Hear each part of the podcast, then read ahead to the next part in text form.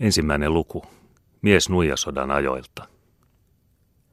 Loitolla Saksanmaan hedelmällisistä tasangoista aukeaa pohjoiseen päin myrskyinen ulappa, jonka pinnalla ei luode eikä vuoksi vaihtele, jonka rantoja joka vuosi peittää talven jää ja jonka jäätyneet selät välistä ovat sotajoukkojakin kantaneet. Vuosituhansien kuluessa ovat sen rannoilla asuvat kansat taistelleet tämän meren omistamisesta ja sen laineihin vuodattaneet punaisen verensä, mutta meidän kertomuksemme aikaan oli tämän meren laajoista rannoista 90 yhden ainoan valtakunnan hallussa. Sen valtakunnan, joka oli mahtavin Pohjolassa. Itämeri oli miltei muodostunut sisäjärveksi Ruotsin valtakunnassa.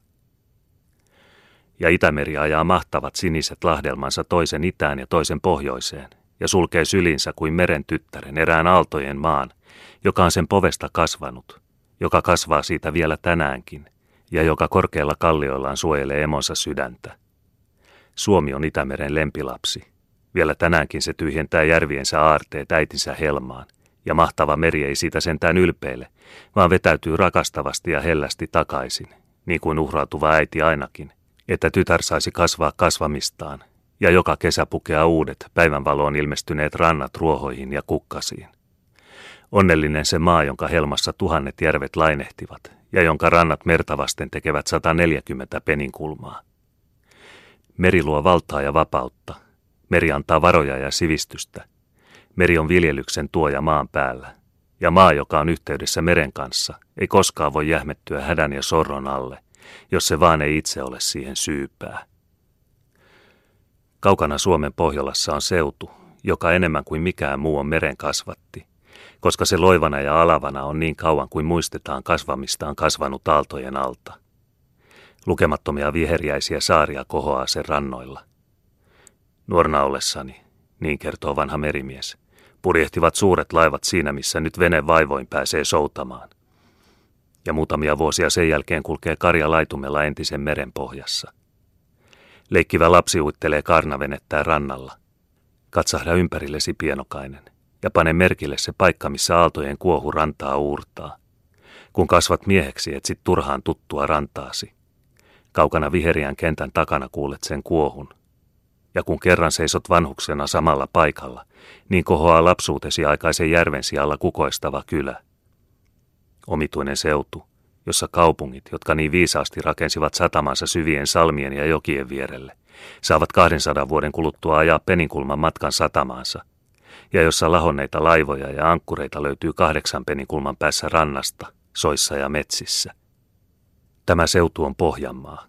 Se on alaltaan suurempi kuin moni kuningaskunta, ja se ulottuu kauas äärimmäiseen Pohjolaan, aina Lapin raukoille rajoille, jossa aurinko ei koskaan laske keskikesän aikaan, ja jossa se ei joulunpyhinä nouse. Kolme kuukautta vuodessa valvoo siellä luonto päivän alituisessa loistossa, ja voit sinä siellä juhannuksen aikana yöllä lukea hienointa kirjoitusta.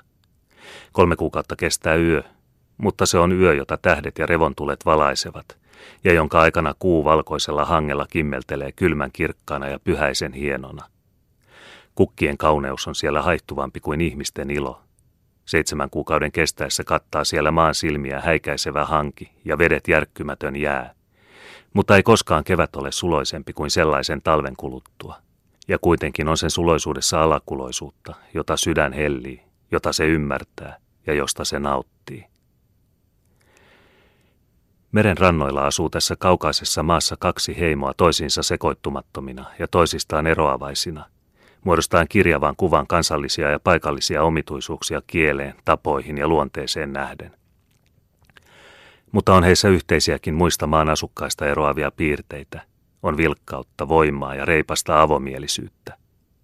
Se ei ole mikään maantieteellinen sattuma, vaan se on seuraus kansan luonteesta, että suurimmat ja verisimmät taistelut, joista Suomen historia tietää kertoa, ovat tapahtuneet Pohjanmaalla. Neljä penikulmaa itäänpäin Vaasasta Kyröjoen matalain rantaivarsilla on iso Kyrön pitäjä, rikkaimpia koko Pohjanmaalla, jonka eloaitta se on. Täällä kasvaa hedelmällisessä savimullassa tuo kuuluisa siemenruis, jota vuosittain tuhansin tynnyrein viedään laivoilla Ruotsiin. Koko pitäjä on melkein yhtämittainen kenttä aaltoilevia viljavainioita. Kansa on suomalaista, hämäläistä sukua. Pitäjän kallellaan oleva kirkko, joka rakennettiin vuonna 1304, on maan vanhimpia muinaisjäännöksiä. Tänne pyydämme nyt lukijan meitä seuraamaan. Kertomuksemme aikana ei tämä seutu ollut läheskään niin hyvin viljelty kuin sittemmin. Nuijasodan hävitykset olivat viivyttäneet viljelystä. Vielä miespolvenkin kuluttua sen jälkeen tuntui seurauksia tässä sodassa kärsityistä tappioista, ja ankarat sodat ja alituiset sotamiesten otot estivät ajan noita haavoja parantamasta. Sen tähden oli vielä kesällä vuonna 1632 moni metsänrannassa oleva talo autiona. Vainiot eivät ulottuneet kauas joen rannasta, ja soiden epäterveellinen usma peitti koko seudun, kun yö oli viileä. Vaikka metsät olikin jo haaskattu, saivat niistä tervanpolttajat kuitenkin vielä tarpeensa. Osa rahvasta kalasteli Mikon saarissa, eikä arvoisalla kirkkoherralla, herra Georgius Tuomaan poika Paatturilla, ollut tuhansiin markkoihin nousevia vuosituloja, niin kuin sittemmin hänen seuraajillaan. Senpä tähden katselikin matkamies mielihyvällä kirkon läheisyydessä Perttilän taloa, koska se oli komeampi ja paremmin rakennettu kuin kaikki muut, ja mitä hyötyisimpien peltojen saartama. Kesä oli edistynyt elokuun keskipaikoille ja leikkuu oli juuri alkanut. 70 henkeä, miehiä, vaimoja ja lapsia, nainenkin kulkee kesällä ulkotöissä Pohjanmaalla, nähtiin leikkaamassa kellastunutta ruista, lyhteitä sitomassa ja taitavalla kädellä korkeita kauniita kuhilaita rakentamassa.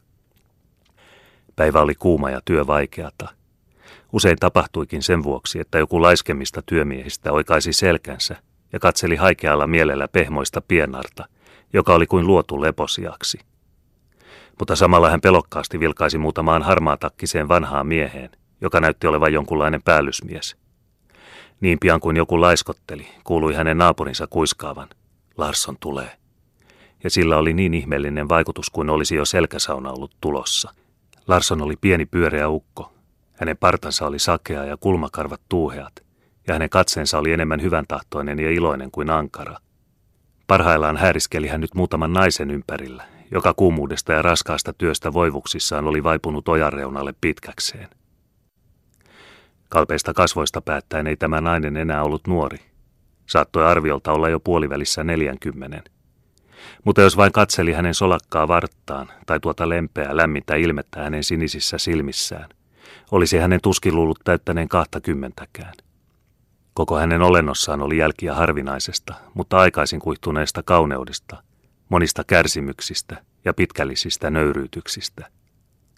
Hänellä oli yllään hieno, valkea villaröijy, jonka hän oli kuumuuden vuoksi riisunut. Sen alla oli valkeimmasta palttinasta tehty paita ja sen päällä kansan tavan mukaan punainen liivi sekä lyhyt rannukas villahame ja pieni ruudukas huivi, joka oli sidottu solmulle pään ympäri kiinnittämään hänen pitkää kellertävää liinatukkaansa. Hän oli ollut työssä niin kuin kaikki muutkin, mutta hänen voimansa eivät riittäneet. Hän oli vaipunut sirppi kädessä sängelle, ja muut olivat ilmeisellä kunnioituksella ja rakkaudella kantaneet hänet pehmoiselle nurmikolle, jossa koettivat kylmällä lähdevedellä virvoittaa häntä tainoksista. Kas niin meri, sanoi vanha Larsson, pitään isän hellyydellä hänen päätä polvellaan ja kostutellen kylmällä vedellä hänen ohimoitaan. Kas niin lapsikulta, älä nyt tee niin tyhmästi, että kuolet ja jätät vanhan ystäväsi. Mitäpä olisi sitten enää hänen iloistaan tässä maailmassa? Eihän se kuule minua lapsiparka. Mikä se on semmoinen isä, joka pakottaa tuommoisen hennon olennon nääntymään tämmöisessä kuumuudessa? Lainaa vähän vettä. Kas niin, se oli oikein. Nytpä sinä jo avaat kauniit silmäsi. Älä ole milläsikään meri, sinä saat levätä, etkä tarvitse enää tehdä työtä tänään. Hentokalpea nainen koetti nousta ylös ja tavoitteli sirppiään. Kiitoksia Larsson, sanoi hän heikolla äänellä, jonka sointu kuitenkin oli kaunis. Minä jaksan nyt paremmin. Minä tahdon leikata. Isä tahtoo. Isä tahtoo, kivahti tuo pikkuukko. Mutta kas minäpä en tahdo. Minä, minä kiellän sinua työtä tekemästä, Meri. Ja vaikkapa isäsi ajaisi minut talosta ja minun täytyisi kerjätä leipääni, niin en minä salli sinun enää tehdä työtä tänään. No no, lapsikulta, älä nyt pahastu. Niin tyhmä ei ole isäsi. Totta kai hän ymmärtänee, etteivät sinun kätesi ole yhtä lujat kuin meidän. Siihen et sinä mahda mitään. Sen olet perinnyt äidiltäsi, joka oli herrassukua, ja se tulee sinun tukholmalaisesta kasvatuksestasi. Kas niin, mennään kotiin. Älä nyt ole itsepäinen, Meri. Päästäkää minut, Larsson, tuolla tulee hän itse, huudahti Meri. Riuhtasi he irti, tarttui sirppiin ja alkoi leikata. Mutta kumartuessa musteni hänen silmissään uudelleen, ja toisen kerran vaipui hän kalpeana ja tiedotonna rukiiseen. Mutta työmiehet hänen ympärillään ponnistivat kahta uutterammin, sillä hän lähestyi itse, tuo ankara mies, kaikkien pelkäämä Perttilän isäntä. Niin kuin musta pilvi tuli hän verkalleen kävellen pihasta tuovaa polkua myöten, rotevana ja suorana, vaikka olikin jo 70-vuotias. Hänen pukunsa oli samanlainen kuin muidenkin talonpoikain kesäpuku. Paidan hihat olivat laajat, liivit pitkät ja punaraitaiset, palttinahousut lyhyet, sukat siniset ja virsut somasti koristetut. Päässä oli hänellä vaalean tukan peittona suippolakinen neulomalla tehty villalakki, joka lisäsi hänen jo muutenkin kookasta vartaloaan. Mutta vaikka puku olikin yksinkertainen, oli hänen ryhtinsä käskevä ja korska. Suora ryhti, varma käytös, läpitunkevan terävä katse ja horjumaton varmuus sekä vallanhimo ja ankaruus kasvoillaan ilmaisivat, että siinä samalla oli entinen puoluepäällikkö ja nykyinen mahtava ja rikas talonpoika, joka oli tottunut käskemään ja hallitsemaan satoja alustalaisia. Kun näki tuon vanhuksen, ymmärsi heti, miksi häntä siihen aikaan omalla paikkakunnallaan kutsuttiin talonpoikaiskuninkaaksi. Vanha Aaron Perttilä lähestyi kylmänä ja rauhallisena sitä paikkaa, missä hänen ainoa tyttärensä lepäsi tajuttomana sängellä. Ajakaa hänet lavoilla pihaan, virkkoi hän rengeille. Kahden tunnin kuluttua tulee hänen olla takaisin työpaikalla. Mutta Perttilä, virkkoi Larsson kiivaasti. Perttilä kääntyi päin puhujaan ja loi häneen katseen, joka heti tukki toiselta suun. Sen jälkeen käveli hän, niin kuin ei mitään olisi tapahtunut, sarkoja pitkin. Arvosteli varmalla silmällä tehtyä työtä, milloin kiittäen, milloin moittien, ja taittoi silloin tällöin tähkäpään, tutkien tarkalla huolella jyvien lukua ja painoa. Riiheltä voitiin nähdä koko tuo laaja, kullankellertävä viljavainio, joka oli monen sadan tynnyrin alan suuruinen suomudasta ojitettu uudispelto. Vanhus silmäili mielihyvällä ja ylpeydellä tätä aaltoilevaa viljamerta. Hänen vartalonsa suoristui vielä enemmän, hänen rintansa laajeni, ja hän viittasi Larssonin luokseen. Muistatko vielä millainen oli tämä seutu neljän neljättä vuotta takaperin? Flemingin huovit olivat mellastaneet kuin pakanat. Kylä oli poltettu poroksi, vainiot hevosten polkemat. Tässä missä nyt seisomme oli aivan lähellä kylää kolkko erämaa. Puoleksi palaneita kantoja kohosi rapakoiden ja rimpien keskestä. Ei ollut teitä eikä polkujakaan tänne päin, eikä kelvannut tämä paikka asunnoksi edes sudellekaan. Muistanhan tuon, vastasi Larsson yksi kantaan. Ja nyt, katselepas nyt ympärillesi mies ja sano, kuka rakensi tämän kylän ehommaksi entistään? Kuka perkasi tämän korven? Kuka teki teitä ja polkuja? Kuka sarat mittasi, suot ojitti? Kuka kynti tämän ihanan hedelmällisen pellon? Kuka kylvi koko tämän vainion, joka nyt tuulessa huojuu ja josta sadat nälkäiset pian ravintonsa saavat? Sano Larsson, kuka on se mies, joka on tämän urotyön suorittanut? Ja vanhuksen silmät loistivat ihastuksesta. Mutta pieni ukko hänen vierellään näkyi muuta miettivän. Hän paljasti päänsä, pani kätensä ristiin ja sanoi totisesti. Sinä kynnät, sinä kylvät, sinä maasi muokkailet, vaan luoja yksin sadon suopi. Omiin ajatuksiinsa vaipunut Perttilä tuskin kuuli, mitä toinen virkkoi, ja jatkoi hänen tarkoitustaan ymmärtämättä. Niinpä niin, luoja tietää, että olen kovia kokenut. Olen elänyt hädän ja kurjuuden ja puutteen päiviä, joita miekka tuo mukanaan. Ja itse olen vetänyt miekkani vihamiehen taloa tuhotakseni, ja kokenut olen voiton ja tappion päiviä, vahingokseni molempia – sen tähden on minulla oikeus iloita rauhan töistä. Minä tiedän, mitä miekka kaataa ja mitä aura rakentaa. Miekan teräksessä väijyy paha henki hekumoidakseen ihmisten verestä ja kyynelistä. Miekka murhaa, miekka hävittää, mutta aura antaa onnea ja elämää. Näetkö Larsson, tämän vainion on aura perannut. Tuolla Korsholmassa on Suomen vaakunakilpi, jossa näkyy leijona paljas miekka kädessä. Jos minä olisin kuningas, sanoisin minä, Pois miekka ja aura sijaan. Aura on Suomen vaakuna. Jos meillä on leipää, on meillä miehiäkin. Ja jos meillä on miehiä, ajamme vihollisen ulos ovesta. Mutta ilman leipää, Larsson, mitä auttaa meitä teräs ja ruuti? Perttilä, sanoi Larsson epävarmasti. Sinä olet kummallinen mies.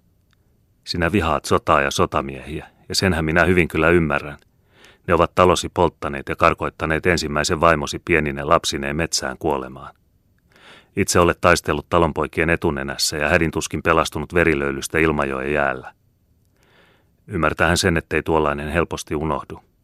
Mutta sitä minä en ymmärrä, että sellainen talonpoikain ystävä ja sellainen sotamiesten vihamies kuin sinä ensiksikin otat minut, vanhan leivättömän sotamiehen, voudiksi taloosi, ja sitten varustat Lassipoikani, Jumala häntä siunatkoon, sotaan. Vieläpä lähetät oman tyttärisi pojan, Merin lapsen, meidän kaikkien lemmikkimme, pienen parattoman kustaan taistelutantereelle kuninkaan ratsumiehenä. Vanhan Perttilän kulmat rypistyivät oudosti. Puhe oli koskenut hellään paikkaan, ja hän katseli arasti ympärilleen, ikään kuin peläten jonkun kuuntelevan riihen takana.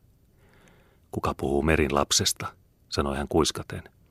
Minä en tunne ketään muuta lasta kuin oman poikani, Kustaan, joka syntyi toisesta vaimostani Tukholman matkalla. Ja olkoon Jumala sille armollinen, joka koskaan. Mutta älkäämme puhuko tästä.